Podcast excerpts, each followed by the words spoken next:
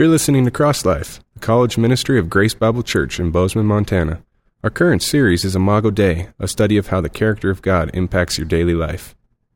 It's good to be here with you guys. Team, thank you for leading us in musical worship.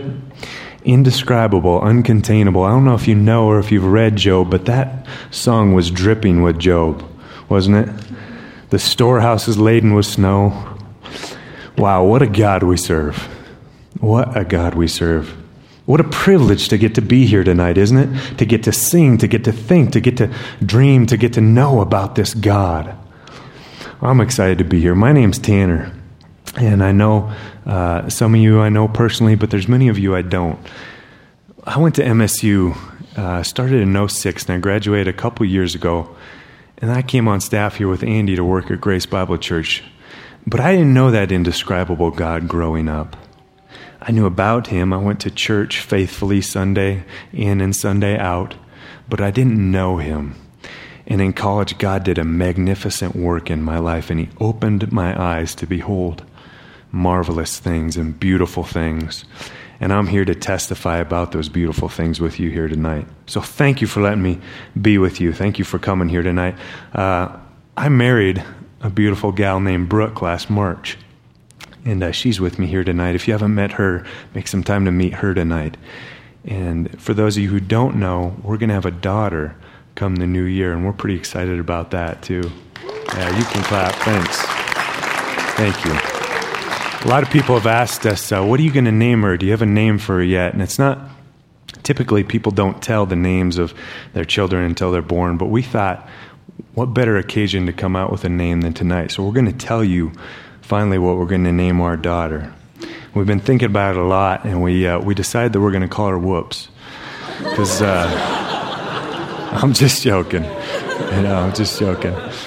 You know, in our mind, we didn't plan it. But the God we worship did plan it.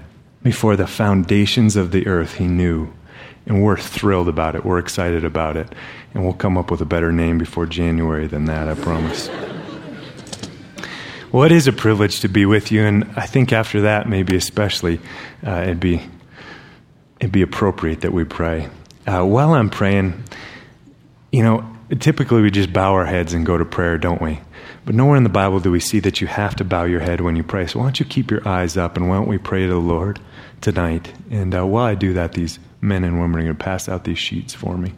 So you guys pray with me. Heavenly Father, thank you, for an opportunity to be here. Thank you for an opportunity to be with other people in a building that's safe. Thank you for an opportunity to be in a place where I'm not worried about someone coming in with a gun and halting this meeting. Thank you for an opportunity to be with people from Bozeman and from Havre and from Butte and from many places gathered here to worship you. And we want to ask that you'd make your name great tonight, Lord, that you'd magnify your name. For your own sake, act. For your own sake, get glory. You will not share your glory with another, so get glory for yourself tonight. We ask through the description of your word and through the name of your Son. Amen.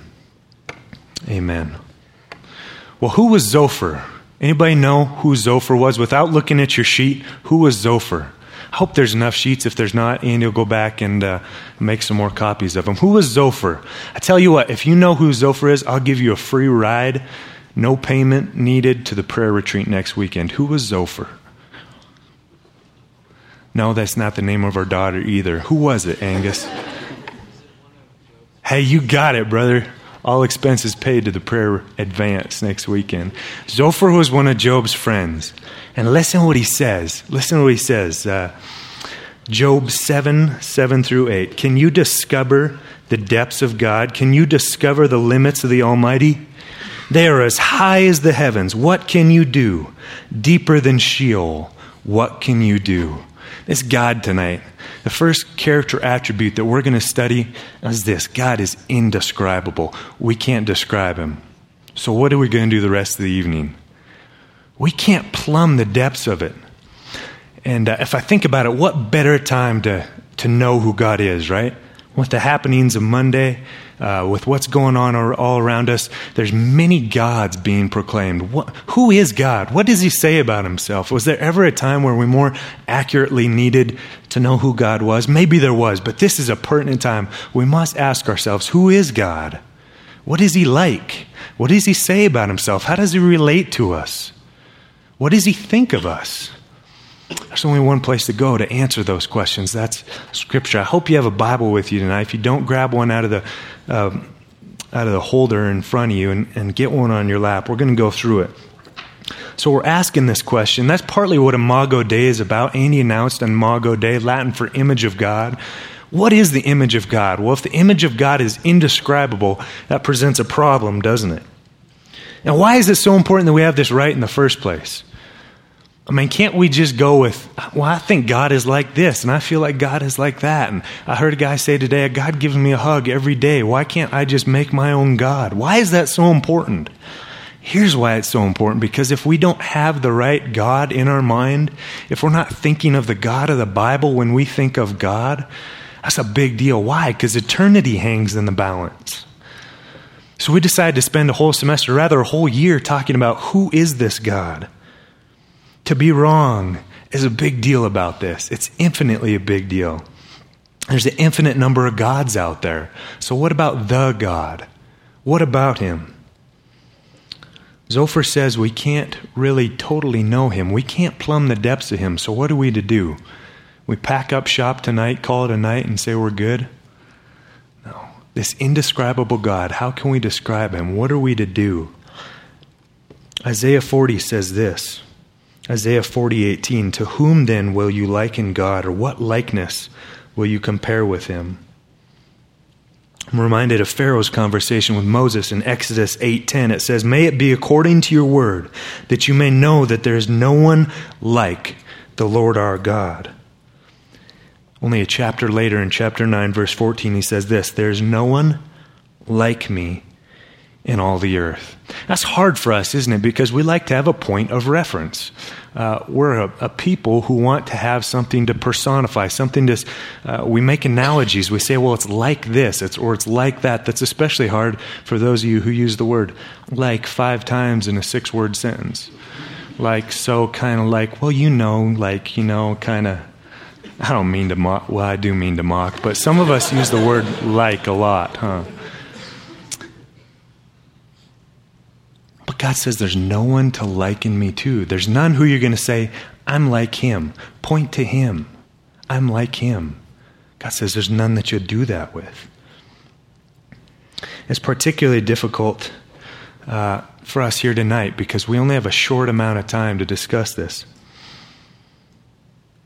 And we're getting settled in on a pretty impossible task this semester, aren't we? We've got a lot of Friday nights to fill describing a God that's indescribable. So where should we start? Well, we worship a God that is wonderfully indescribable. But let me tell you something else about him. He's beautifully knowable. God is both indescribable and he's knowable. We can know who he is, and that's what we're going to look into tonight. Let me give you an illustration. The more complex the subject, the more complex the knowing of it. That's how learning is, isn't it? Knowing and knowledge and learning. For example, those of you who are at MSU who have friends, or you're in Algebra 065, introductory algebra class, those of you who are in there are probably going to zoom through it. You're going to get through it. You're going to figure out what 2x plus 5 equals 6 is, and you're going to zoom through that class. When you get to comparable vertebrae class, it's going to be a little bit more difficult, or your dynamics class, or your fluids class, or some of you here at MBC, your Hebrew 2 class. Those are hard classes. The more complex the subject, the more complex our knowing of it. That's it's one thing to learn and to know about inanimate objects or subjects, isn't it? But what about animate objects? What about real live subjects? What about a horse? I can read a textbook on a horse, or I can involve myself in equine science at MSU, and I can learn about horses. But what about a specific horse? It comes only with experience. I've got to spend time around that horse to know how he's going to react in a certain situation. What's he going to do when I kick him this way, or say this to him, or do these things with him? That kind of knowledge comes with experience. However, humans, you and I, complicate the situation a little bit further even. Why? Well, because of this. I think that publicly people are private and privately people are public. I think there's something going on in here tonight that publicly you're pretty private. But when you go home tonight privately, you're going to be pretty public. I asked some of you guys, how you doing tonight? It's good to see you. How you doing? Oh, I'm doing good. How you really doing? Oh, I'm doing great. What happens when you get home and you update your status? I'm at the end of my rope. I'm miserable. I'm done. Hashtag devastated. Hashtag why does no one care? I care. You just didn't tell me. No, I'm teasing. I know that some of you guys are in a hard place tonight. But you hide those feelings. You don't disclose those feelings easily. Publicly, you're pretty private. You hide those things.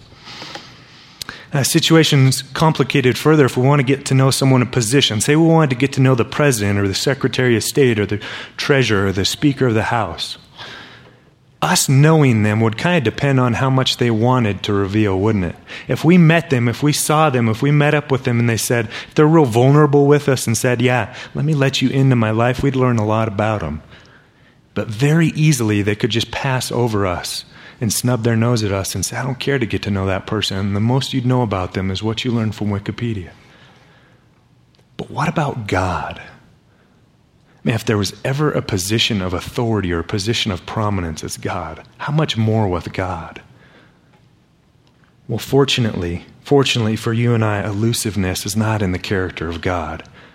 God's not running around. We're not in a cosmic game of peekaboo, if you will. Okay, God is not hiding from our grasp, but He is indescribable. Rather, God lets us know Him when we're able to decide a lot about Him because of the book that many of you have sitting in your lap here tonight. Did you know that everything we know about God is contained in this? You ever think about that? That sounds pretty simple, but I remember when someone told me that for the first time. That was a fairly revolutionary thing for me. Everything I can know about God is contained in here. So what better place to know? But there's limitations. There's limitations on us knowing God, and there's several of them that we're going to talk about. The first is this. We're limited by the sinfulness of our minds. Romans 8:5 says that those who live according to the flesh set their minds on the things of the flesh, but those who live according to the Spirit set their minds on the Spirit. Those of you who were here last week know that Andy talked about the sinfulness of man. And in Imago Dei, we needed to recognize that we're fallen from God's image. And that fall, it didn't just affect our bodies, it affected our minds. And as a result, we can't comprehend things like God made us to be able to comprehend things. I have a friend, he's so frustrated. He gets so frustrated with his memory. Any of you get frustrated with your memory? I get so frustrated. He says, I just memorized this verse, and now I can't remember it. I try to remind myself, I try to remind him that's part of the fall. That's part of our mind being marred by sin, but that's not the only thing. There's also a finite capacity of our minds. Even when God made Adam and Eve before they were fallen, their minds weren't omnipotent. They didn't know all things. They didn't have all knowledge. Psalm 147:5 says, His understanding is infinite or innumerable. That's not so with us, is it? Otherwise, college would be a breeze. Right? Can you imagine if you had all knowledge? But Psalm 139 says this, such knowledge, 139:6, such knowledge is too wonderful for me. It's too high for me. I can't attain it. I can't reach it. Listen, there's just knowledge that we won't get in this life, that we can't attain in this life. Now, some would say it's either got to be manageable or it's not believable. If you can't describe it, if you can't measure it, if you can't define it accurately enough, it's not believable for me. But to be fair, that's pretty hypocritical. There's lots of things in medicine, in many areas of life that we can't fully understand, can't fully comprehend. There's knowledge that is just too high for us. It's not altogether different with the Godhead. Matter of fact, I'd venture to say there's few things that we do fully comprehend that we can really entirely wrap our minds around. And what I'm trying to do tonight is not to make an excuse for us. It's not just to backpedal and to say, hey, I can't describe God, I can't comprehend God, so let's call it a night. But neither do I want to say that everything that's not definable or precisely explainable is spurious, or it's ignorant, or it's unexplainable, or it's not real, it's fake. Just because we can't fully describe something or explain something doesn't mean that it's spurious. Why don't you turn with me to Job 11? Turn with me to Job 11. If you go to Psalms, that's the first book back from Psalms. Go to Job chapter 11.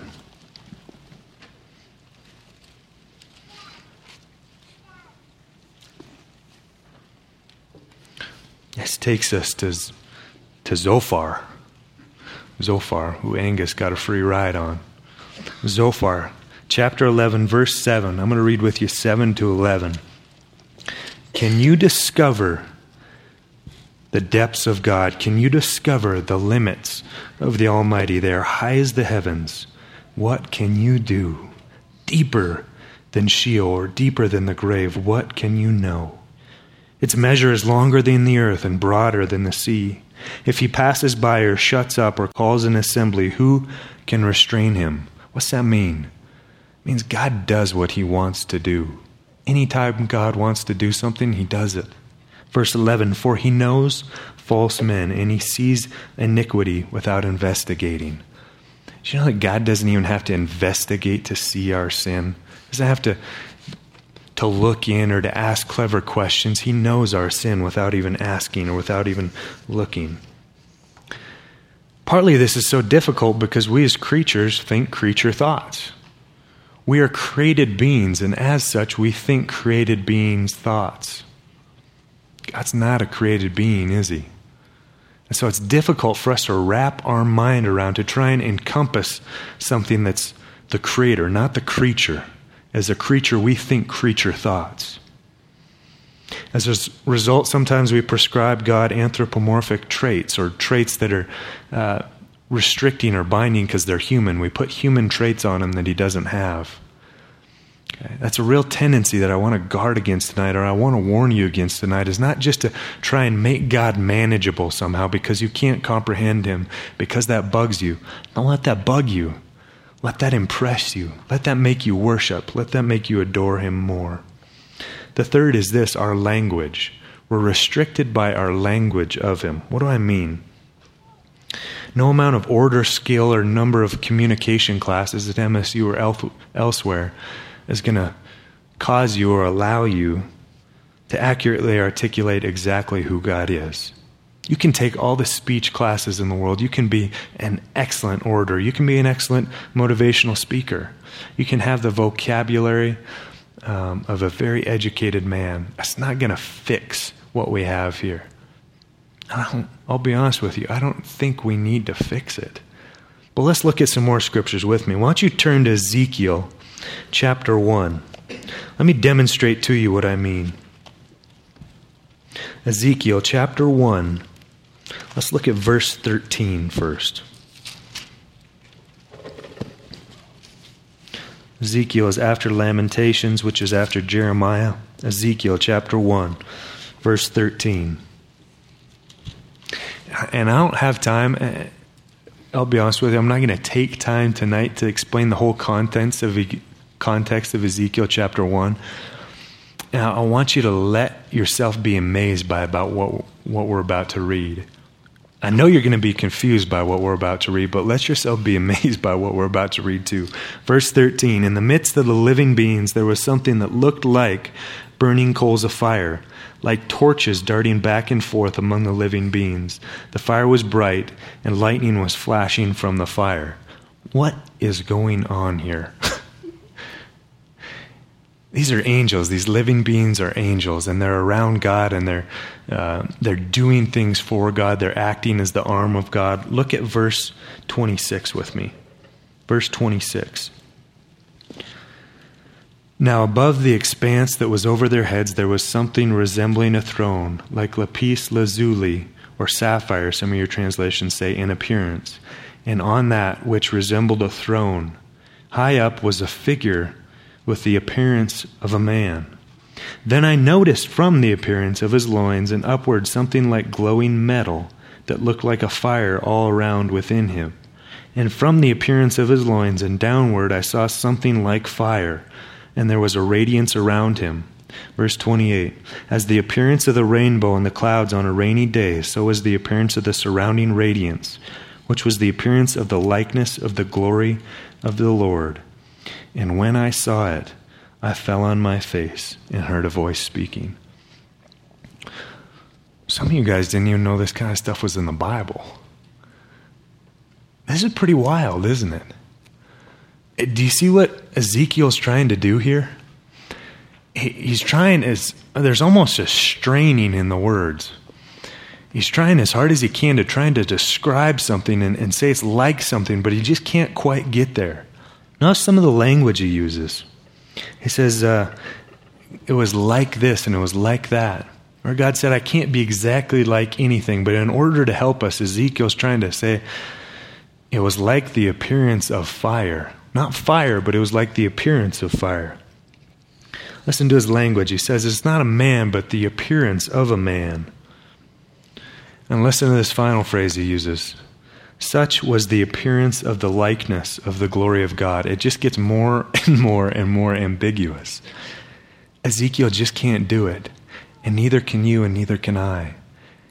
And there's a beauty in that, isn't there? There's a beauty in not being able to fully describe what's going on here, to fully give flesh to exactly what God looks like here, what Christ looks like in this picture. This is unbelievable stuff. Unbelievable.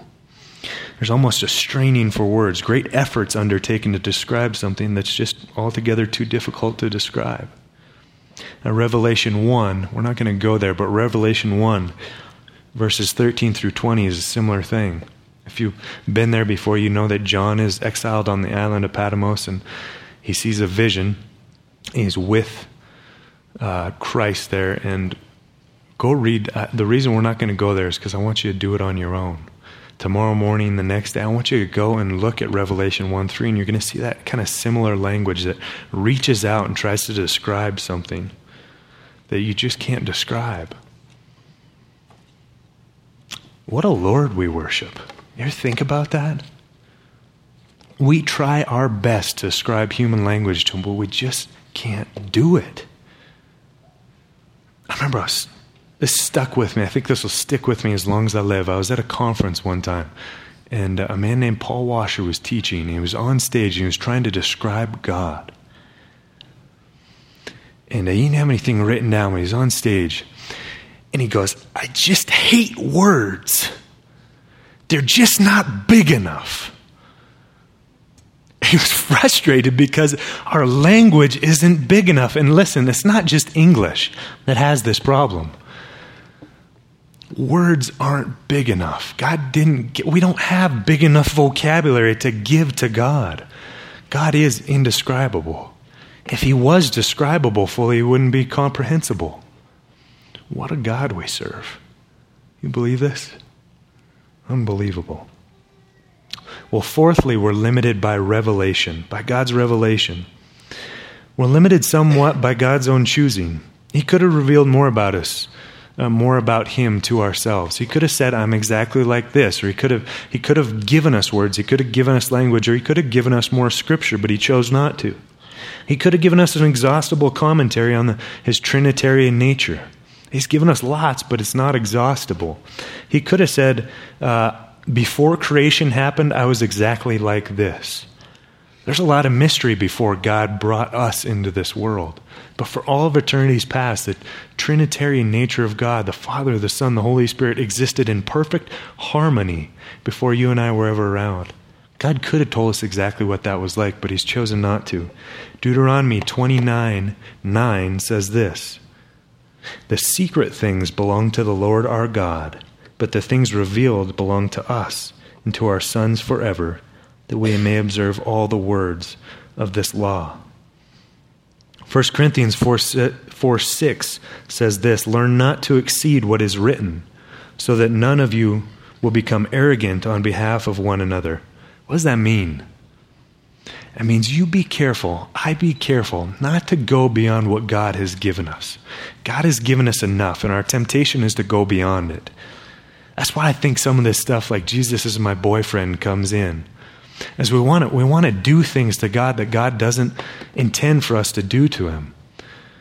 I don't know what a date night with Jesus would be like anyway. John fell as a dead man before his feet. Ezekiel said, I fell on my face and worshiped. Be careful with how we talk about God. 1 Corinthians 4:6 says, don't go beyond what was written. Be careful not to go beyond what was written. Be careful not to say, I think God is like this or this or this, or I'd like him to be like this. The story God has given us is exactly what we need to know, and he's given us just enough. Not just enough. He's given us sufficient words. He's given us sufficient scripture to obey him. And what he's chosen to reveal about himself may not be exhaustive, but it is sufficient. It is good. What about the attributes of God? Let's move on to something else. Now we realize we're bound by the sinfulness of our mind, by the finite capacity of our minds, by language, by God's own revelation. What about his attributes? That's what we're going to spend the semester on. And we want to be careful with God's attributes. Why? Well, knowing and understanding the attributes is important. We must not dumb down. We must not take the character of God. And I don't want to go so far tonight as so you go, aha, I get it. I got it. I know now. I understand it all now. God will not fit as kindly or as systematically into these categories as somehow we'd like him to be. Somehow the ideas of categories with God sometimes just doesn't fit. It may be linear and neat. I like linear things. I like neat things. People joke about a double-A personality. I think probably I have a double-A personality. And so I want to say God is like this and this and this and this. And I want to give an exhaustible line of his attributes, but he doesn't allow us to do that. How people have characterized his attributes in different categories, I wrote a few of them down, into eminent and eminent, into intransitive and transitive, into communicable and incommunicable, or into absolute and relative. There's lots of ideas about how to characterize God. I don't think that's altogether bad. Don't get me wrong. I don't think it's bad to try and do these things. But God doesn't likely see himself quite as categorized as we like to see him. This is helpful for men and women like us to know how to sort these things out, as to understand them better. It's not wrong to have these sort of classifications because they are in part from God. God says he is holy. God says he is love. God says he is just. And so it's good for us to try and understand God's justice and his holiness, but God doesn't fit into these divisible categories perfectly, or at least maybe not as much as we'd like him to. We should see these things not as a part of his nature, or not a part of his nature, or excuse me, we should see these things as a part of his nature, not as a collection of fragmentary parts or attributes of his essence. These are part of God altogether. So when God exercises his love, he doesn't lay aside his holiness. That would be a contradiction, wouldn't it? When God exercises his goodness, he doesn't lay aside his distaste for evil or sin. God is fully all these things at once. Not only is God incomprehensible in his essence, but his divine nature is even beyond our comprehension at times. Even his attributes are beyond our comprehension at times. Philippians 4:7 says this, the peace of God surpasses understanding. It's actually a prayer. He says, may the peace of God guard your heart. How's it go? I just wrote a little note because I thought I'd remember it when I was with you guys. He says, the peace of God, which surpasses all understanding, may guard your hearts and your minds in Christ Jesus. So even his peace surpasses understanding. Why don't you turn with me back to Isaiah chapter 40. Isaiah chapter 40.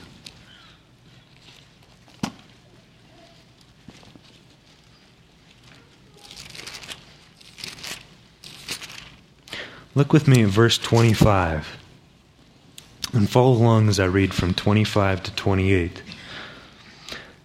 To whom then will you liken me, that I would be his equal, says the Holy One? Same kind of language that we were seeing earlier, right? To whom will you liken me, that I would be his equal, says the Holy One? Lift up your eyes on high and see who has created these stars, the one who leads forth their host by number. He calls them by name. Because of the greatness of his might and the strength of his power, not one of them is missing. Why do you say, O Jacob, and assert, O Israel, my way is hidden from the Lord, and the justice due me escapes the notice of my God? Verse 28, do you not know? Have you not heard? The everlasting God, the Lord, the creator of the ends of the earth, does not become weary or tired, and his understanding is inscrutable. I don't know what your version or translation says there, but mine says his understanding is inscrutable. He has the peace which surpasses understanding. His understanding is inscrutable. Psalm 136:6 says this, to him who spreads out the earth above the waters, for his loving kindness is everlasting. Psalm 145:3 says this, great is the Lord and highly to be praised. His greatness is unsearchable. Psalm 147:5 says this, great is our God and abundant in strength. His understanding is infinite. Even his understanding is infinite. Even the various attributes of God are unsearchable, indescribable, incomprehensible. What a God we serve. What a God we get to talk about tonight. I want to suggest something. Maybe, just maybe, in God's infinitude, there are attributes he has not even disclosed about himself, things we altogether will not know about in this life. Wouldn't that be something? You ever think about that? I don't want to carry that too far. I don't want to go beyond what is written. But I do want to suggest to you that we may spend the rest of eternity searching out the mysteries of God. We may spend all of eternity in heaven just marveling at the incomprehensibility of God. However, I want to make it clear as I speak about God's incomprehensibility, and often we find him to be indescribable, I do not mean that there's some ambiguous being clouded behind or beyond what he's revealed to us. It's not that there's this smoke screen of data and then God is hiding out behind it. What he has revealed about himself is no doubt it's consistent with his full nature or the exhaustibility of what he's told us. He just hasn't told us at all. In addition, what he has revealed about himself, we struggle to understand fully. What I mean is that simply to the extent of which God is, we do not know him. We cannot know him exhaustively in this life. And again, it's my opinion that we may find ourselves delighting unexplainably in getting to know him for the rest of eternity in heaven. This God we have, this God is unsearchable. What a God we serve. Well, that's the incomprehensibility of God. Are you satisfied? You may think, I think you just tried to eloquently say a bunch of things that you didn't understand. I think you tried to eloquently say is incomprehensible in a lot of different ways. I did. I can't describe him. No more than what we see in scriptures. This God is indescribable. But he is knowable. If we want something measurable, Christians, believers, non-believers here tonight, if you want something measurable, there's idols all around. You can get one 12 foot by 4 foot. You can get one 2 foot by 1 foot by 3 feet. If you want something measurable, get an idol. God's not measurable. Idols are. There's lots of gods, small g gods around. But there's only one. The God. There's only one definite article, God. The God. The God of the Scriptures. The one that we worship. The one that we sing about. The indescribable God. Listen to this quote by Tozer. I put it on your sheet there. The yearning to know what cannot be known, to comprehend the incomprehensible, to touch and taste the unapproachable, arise from the image of God in the nature of man. Deep calleth unto deep, and though polluted and landlocked by the mighty disaster theologians called the fall, The soul senses its origin and longs to return to its source. How can this be realized? Tozer has a nice way of putting that, doesn't he? What's he saying? He's saying this desire to search out, to know, to understand, to comprehend, to plumb the depths. He's saying it comes from the image of God in us.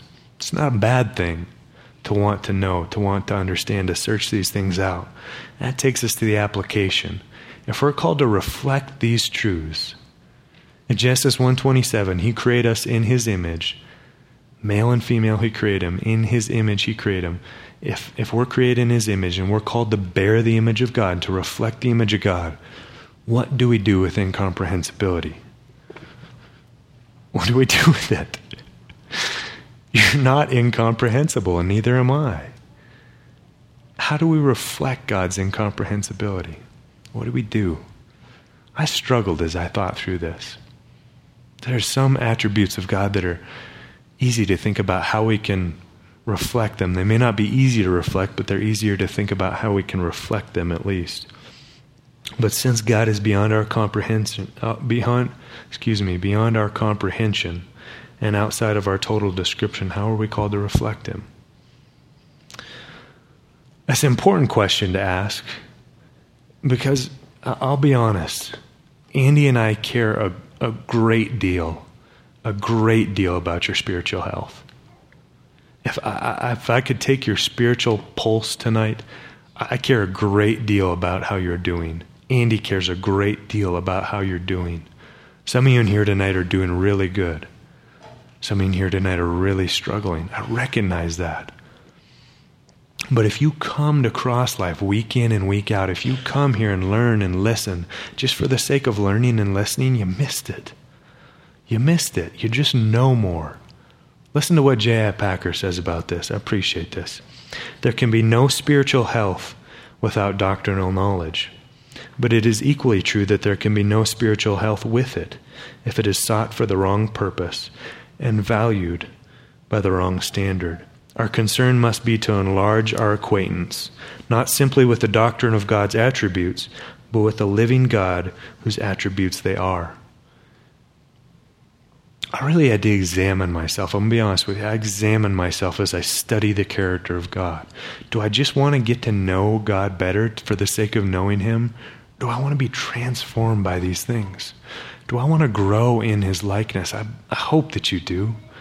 I've been praying that you would. And so I hope that you'll take this application with you to heart. It's not exhaustible. But brothers and sisters, if you come each week to CrossLife and you just take in things, if you just memorize a verse if you're not changed by it, then you missed it. So I've been praying that you would be.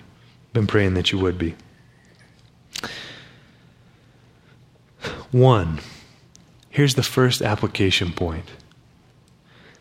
You must know Him. Or as Galatians 4:9 says, be known by Him. Galatians 4:9 says this, but now that you have come to know God, or rather be known by God, how can you turn back again to the weak and worthless elementary principles of the world, whose slaves you want to be once more? He's asking a question. How now that you've come to know God, or rather be known by God, how can you turn back to the world? How can you go back to the elementary principles, to the things of the world that you used to love and prize, now that you've come to know Him? You know, the ages past, they debated the property or the ability to even know God. Realized that we could come here tonight and study to know about God, and we could learn about God, but if God hadn't chosen to make Himself knowable to us, we'd be called to worship Him just the same. But He did make Himself knowable to us. Job 7:17 says, what is man that you make much of him, and that you set your heart on him? Why? Here's a mystery. Why this God who has storehouses laden with snow, who put the stars in the sky, who numbered them and named them and counted them, who holds the world in the palm of His hand, why would He even concern Himself with you and I sitting in this room tonight? Why? Why? Lots of whys tonight. I think people have asked that question for a long time, and I don't have a perfect answer for you. I think there's lots of good answers. One, He created us to worship Him. He created us to get glory for Himself. He created us, and He saved us because He loves us, because He's chosen to set His love on us. But we must know Him or be known by Him. John 1:18 says this, "No one has seen God at any time, but the only begotten Son, only begotten God, who is in the bosom of the Father, has explained Him." Here's the crux of tonight, okay? God is unknowable. Or excuse me, God is incomprehensible. He is knowable. How do we know Him? We know Him by His Son. We know Him because Scripture says His Son has explained Him. What's the word mean? It means He's exegeted Him. He's explained Him. He's taken care to explain Him and to show Him and to demonstrate Him to us. Not just in Matthew, Mark, Luke, and John, but in Genesis all the way to Revelation, God has demonstrated through His Son who He is in the pages of Scripture. John 17:3 says, "This is eternal life, that they may know You, the one true God, and Jesus Christ, whom You have sent." How do you have eternal life? You know Him. Or Galatians 4 says, "Be known by Him." How do you do that? You repent and believe in Christ. And I just realize, again, in a room this size here tonight, that there's probably some of you who don't know Him. And so if you don't know Him, you can go no farther. This is your application. Know Him. There's one gentleman in this room tonight. Today's his second birthday. 2 years ago today, he came to MSU as a freshman, not known by God or knowing about God. And God opened up his eyes. Maybe that's you tonight. Maybe 2 years from now, you can say, that was my birthday 2 years ago when I was born again, not of the water, but by the Spirit. You must know God. How do you know Him? This is eternal life, that you may know Him, the only true God, and Jesus Christ, whom You have sent. How do we know the unknowable? Why don't you turn with me? Go to the Gospel of Matthew. Go to chapter 11 with me. Chapter 11.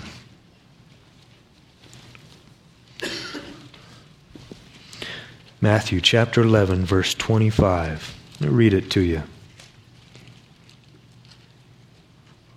Wait for you to get there. I'll read it to you. "At that time, Jesus said, 'I praise You, Father, Lord of heaven and earth, that You have hidden these things from the wise and the intelligent, and You have revealed them to infants. Yes, Father, for this way was well-pleasing in Your sight. All things have been handed over to Me by My Father, and no one knows the Son except the Father, nor does anyone know the Father except the Son, and anyone to whom the Son wills to reveal Him.'" Boy, that is just packed with significance, isn't it? And we're not going to unpack that tonight. But what does that mean? Here's what it means, at least in part. No one knows the Father unless they know Him by the Son. Acts 4:12, "For there's no other name under heaven by which you must be saved than that of Christ Jesus." There's no other name. Y'all know John 14:6, or I hope you do. He's the way. Jesus is speaking. He says, "I am the way, the truth, and the life." And no one, it's exclusive. No one comes to the Father except for through Me. Anyone whom the Son wills to reveal Him. That sounds pretty, sounds like you're pretty removed from that, doesn't it? Okay, it's up to the Son. If He wants to reveal Him to the Father, or if He wants to reveal Me to the Father, that's up to Him. But look with me at verse 28. "Come to Me, all of you who are weary and heavy laden, and I will give you rest. Take My yoke upon you and learn from Me, for I am gentle and humble in heart, and you will find rest for your souls. For My yoke is easy and My burden is light." How do we know God? You come to Him. You run to Him. What does it mean? What does that scripture mean? Often people take that and say, "Well, I was really burdened over my test in school, and God took that burden away from me." Or "I was really burdened about this or that or the other thing." What does Jesus mean there? What is He saying? He's talking about this, the burden of trying to know God by your self-righteous deeds. If you're weary and heavy laden of trying to know God by your own goodness, by your own good deeds, by your own self-righteousness, come to Him. Come to Him. If you don't know what that looks like, throw yourself in His general direction. Ask someone who does know Him.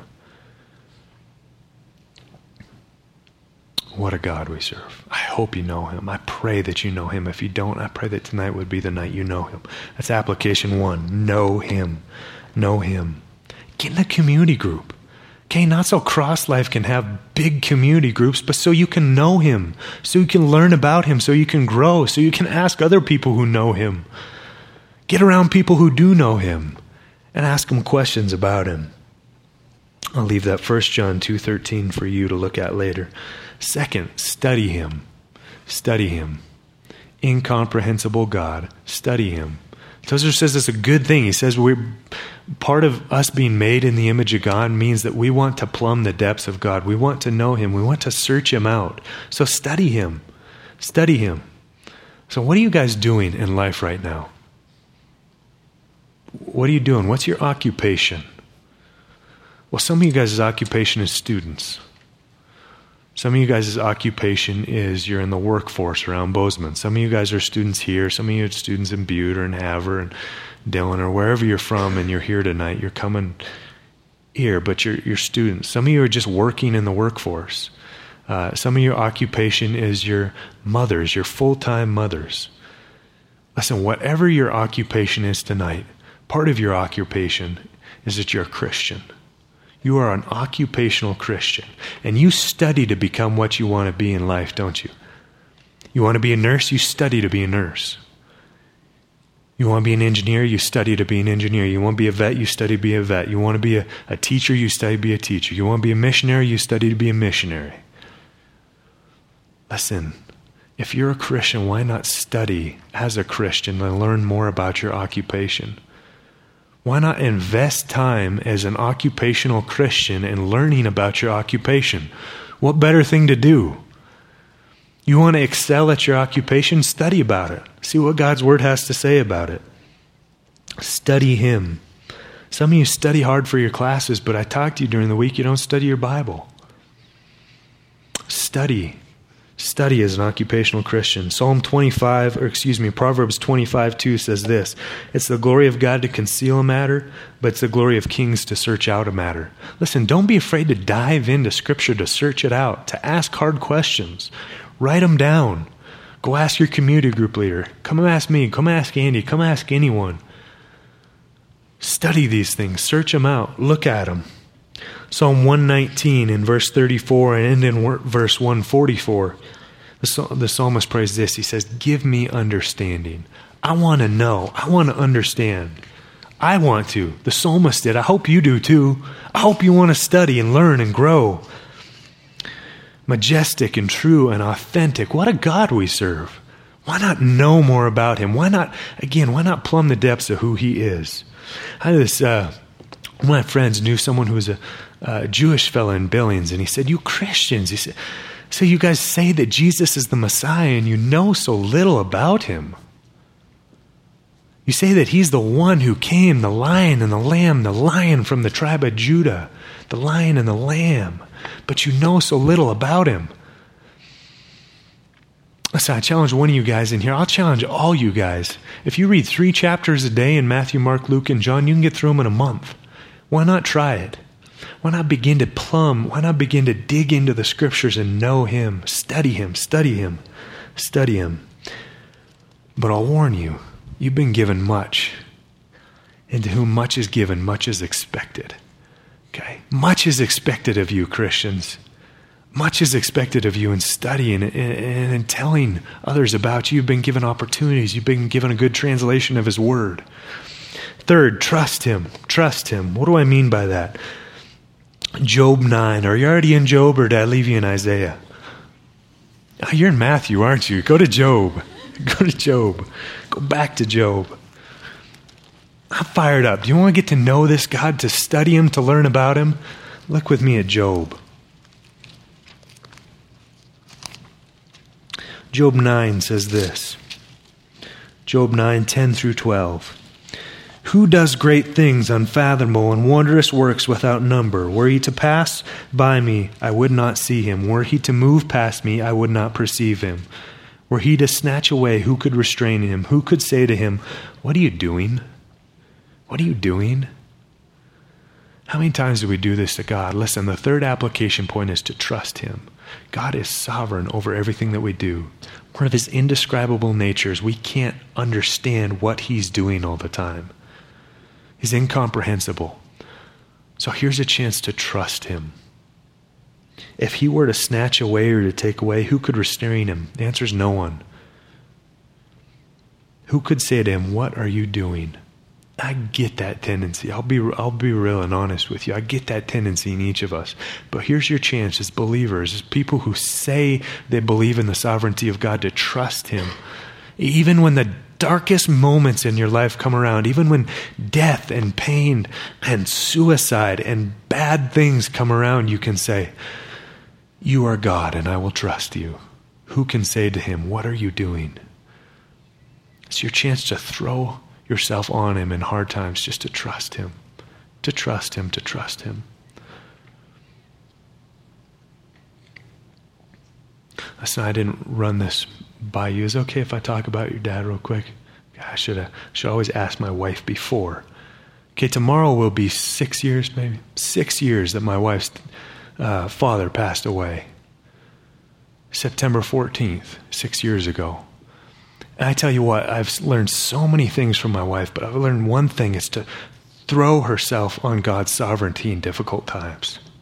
When everyone else is saying, well, God didn't intend this to happen, or He didn't mean this.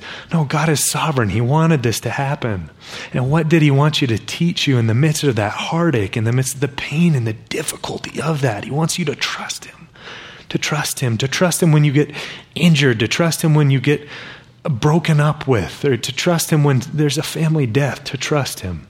I know it's not easy. I get that. I'm not asking you to do something that's easy, but the third application point is to trust Him. Here's the fourth. We got to keep rolling. Boast of Him. Boast of Him. Let other people know about Him. Why do I say this? Jeremiah 9:24 says this, but let him who boasts, boast in this, that he understands and knows me, that I am the Lord who practices steadfast love, justice, and righteousness in the earth. For in these things I delight, declares the Lord. What does God delight in? He delights in these things.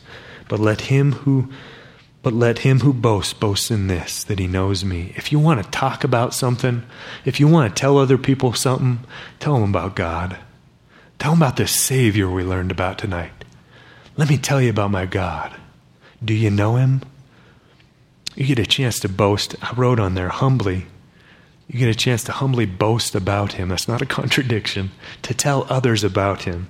Fourth application point, go and tell other people. Let me read to you Robert Morey. I think it's on your sheet there. Says this, it's also clear that the authors of Scripture were not embarrassed by the incomprehensibility of God, but proud of it. They did not apologize for it, but they boasted of it. They did not agonize over it, but they rejoiced in it. They were not driven away from it. They were not driven away God by it, but were drawn nigh unto God because of it. They did not curse God, but fell at His feet in wonder, awe, and praise. Oh, that we would be more like that. Right? I would read and study about this God, and I would fall at His feet in praise. I would want to tell other people about Him. That's only a natural response, isn't it? If something awesome happens to me, I want to tell other people about it. I hope you want to tell other people about this. It's not easy right now with the confusion of Monday, with the confusion of so many things on campus and everywhere you go. It's not easy. I get that. But if you're going to boast of something, boast of this, that you know Him. Listen, the authors of Scripture weren't embarrassed by it, neither should we be. We should rejoice in it. We should love Him more because of it. They did not curse God, but they fell at His feet in wonder and awe and praise. Instead of being baffled by this, instead of being troubled at it, may it inspire deeper obedience, more full admiration, and more true worship. Why don't you turn as we close to Romans 11. Romans 11, we'll wrap up with this. Romans chapter 11. We could have spent all night in this. Romans 11. I'm reading this to you and then I'm done. Okay, because I want you to think on this. So I'm going to read this scripture to you, Romans 11. I have some questions on your sheet. I want you to take a minute to think about those questions. Then we'll close in song and I'll say one more thing to you. This will be the last thing I say for now. After this, go through the questions on your sheet. Romans 11, verse 33 through 36. Verse 33 through 36. Oh, the depth of the riches, both of the wisdom and the knowledge of God. How unsearchable are his judgments and unfathomable his ways.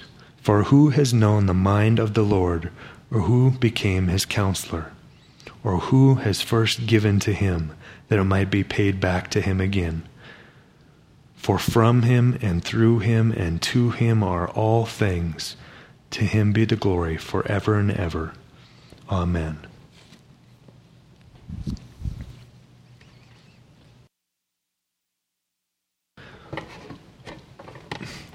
Well, we've set out on a mission to describe the indescribable and have failed. But I hope in the midst of realizing that we can't get there, that we can't go far enough, that we can't think big enough, that we can't use language big enough, that you've come to appreciate, to worship, and respect him all the more. That you would know him if you've never known him. God, I pray that they'd know you if they'd never known you. That you would study him as an occupational Christian, knowing that you'll never get there, that you'll head in the direction. That you'll trust him in ways that you've never trusted him in light of his indescribable, unsearchable self. Whether it's the death of a father, and I say this in joking, whether it's an unexpected child, whether it's the death of a child, whether it's the injury of your heart, whether it's the injury of your body, whatever it is. Pray that knowing that we can't know his ways perfectly, that you'd come to trust him more. And finally, that you'd come to worship him better, that you'd trust him, that you'd go tell others, that you'd boast of him to others. Let's pray.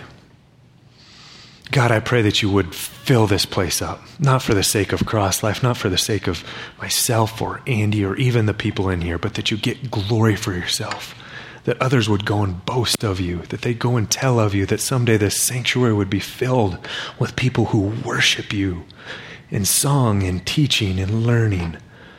God, that they'd go and that you'd do a work here, that you'd fill this place up, not just for the sake of filling it, but for getting yourself glory. For you will not share your glory with another, so get glory for yourself. But to worship you well, knowing that you are the incomprehensible God. We ask this in your Son's name. Amen. Thank you for listening to this message from Cross Life. Feel free to share this recording with others, but please do not charge for it or alter the contents in any way. For more recordings or other information about Grace Bible Church, visit gbcmt.org.